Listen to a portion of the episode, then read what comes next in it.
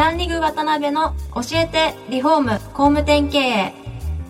この番組はリフォーム工務店業界に特化した経営コンサルティング事業を手掛ける株式会社ランリグの代表渡辺翔一が住宅業界の経営者や幹部の方を毎回ゲストにお招きし業界の様々なことについてお聞きしていく番組です。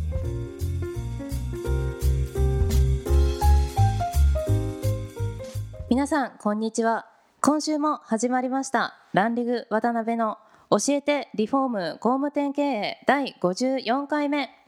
前回に引き続きピンチヒッター司会進行の藤井真由子です。渡辺翔一です。渡辺さん今週もポッドキャスト番組よろしくお願いします、はい、よろしくお願いします、えー今回もですね、まあ、前回に引き続き、えー安田さんにお越しいただいております。安田さんよろしくお願いします。よろしくお願いしますすいません前回はだいぶうだうだになりまして申し訳ございませんでしたす。いえ。ちょっとあの勝手が違うんですごいちょっと緊張しちゃったんですけど、まあ、前回安田さんの、まあ、少しちょっと中途半端になっちゃったんですけど、まあ、Y キューブ時代のお話からまあいろいろえーお聞きできましたで今回からはですね視聴者の方から質問がいくつか届いてますのでそちらをテーマにですねお話をえーお聞きできればなと思ってますそしたらさん、1個目質問お願いしますはいはいいつも楽しくお聞きしてます。名古屋でリフォーム会社を経営しているものです。安田さんが出演されると知り、質問をメッセージします。私自身、Y キューブと安田さんのファンで、書籍などすべて読んでいるのですが、再度 Y キューブを一から立ち上げるとしたら、これを絶対やりたい、これは絶対やらないというようなことはありますか？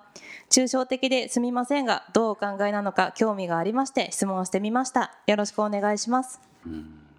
安田さんのだいぶファンの方みたいですね。ほん本当ですか？これ。ちゃんとメールで届いてます。あ本当ですか？はいはい。何年経営されてらっしゃったんでしたっけ？ちょうど20年ですね。うん。その中で、えーもう一回立ち上げられるとしたらうん。これやっと行きたかったなとか。うんまあもう一回立ち上げるとしたらっていうのはなかなか難しい話なんですが、はい。うんあんまりあのここをこうやっときゃよかったっていうふうに考えたことはないんですが、はい。まあ一個はやっぱ商品ですね。あーあの Y キューブっていう会社は、はい。まあ、僕の分析で一言で言うと売るのがすごいうまかったんだけど、やっぱりそれに商品がついていってなかったっていうのがあのめちゃめちゃ売れている頃にはい。20億になって30億になって40億になっていったじゃないですか、はい。その時にまあ今でこそ言えますけど、うん。その売り上げに商品力がこうついていってないなっていうのはありましたね。はそれはご自身で感じられてたんですか？感じてましたね、はい、やっぱこう入社してね1年目2年目の子がやっぱりいきなり新規で1000万とか売ってくるわけじゃないですか。すごい利益率も高かったですしね。はい。でやっぱ売れちゃいましたんで、だそこのやっぱりもっとこう商品力アップに売り上げを止めてでも商品力をやっぱ高めるべきだっただろうなとは思いますね、あはい、ーなるほどね。あとはあの会社潰れそうになった時に、はい。あのやっぱ社員辞めさせたくないっていうのもあって、はい。すごいこう中途半端にうん。まあ、自宅待機してもらったりとか、給料をちょっとずつ下げていったりとかしてたんですよね。でやっぱ給料ってこう1回上げるとなかなか下げれなくってはい。でもあの頃やっぱこうメンバーにはあのみんなで稼いでみんなで分けるっていうポリシーをこう伝えてて。はいうんだある時はみんなで分けりゃいいしなかったらみんなで我慢したらいいよねって言ってたんですけどうん実際にお金なくなった時にはい。我慢しろとはやっぱ言えなくってまあそうですよね。はい確かに。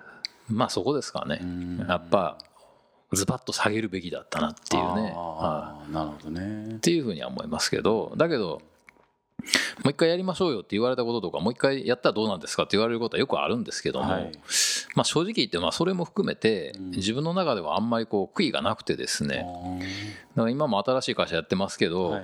もう一回 Y キューブをやろうという気持ちがあんまなくってもはい。う自分の中ではあれはあの一つのこう完結したうん。ストーリーっていうかはい。映画みたいなもんなんですよ。で映画っていいことばっか起こんないじゃないですか、うんなんかあのね失敗したりとかはい。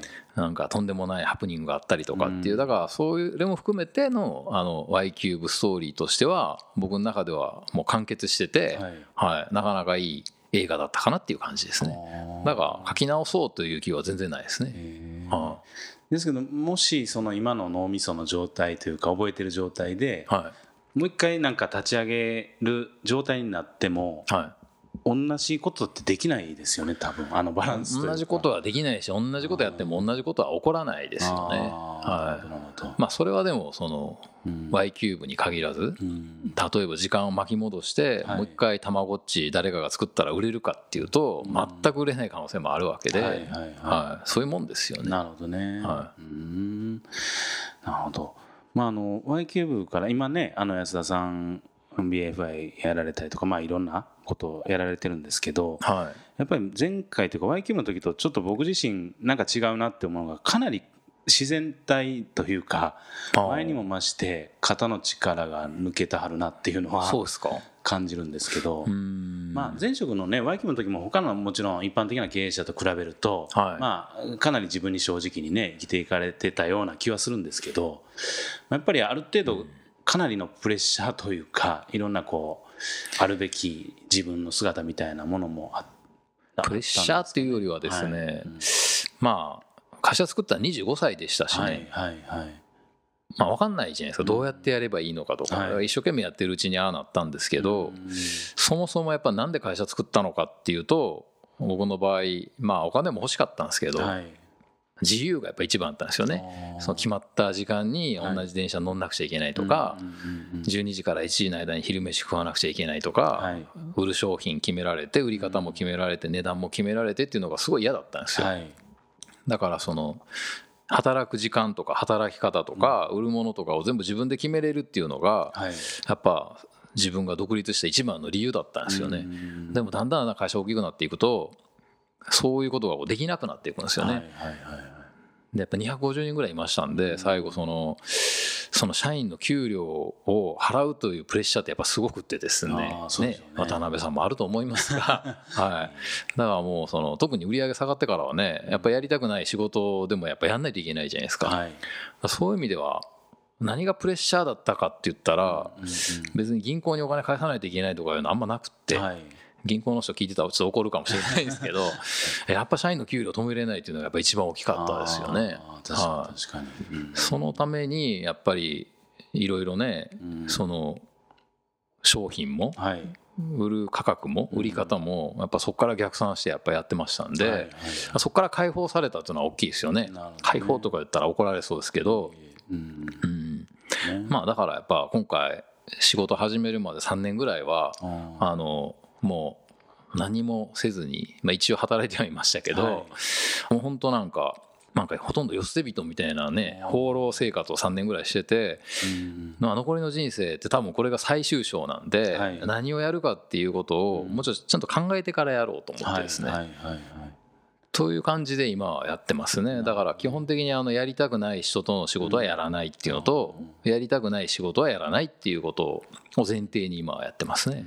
はうんなんか最近うんご出版された「自分を磨く働き方。はい、」まあかなり売れられてるみたいですけど。あちらではいもねいろんなこう自分探し的なこうなぜなぜ働くのかとか、まあ、最終的にはなぜ生きるのかみたいなところをそうですね。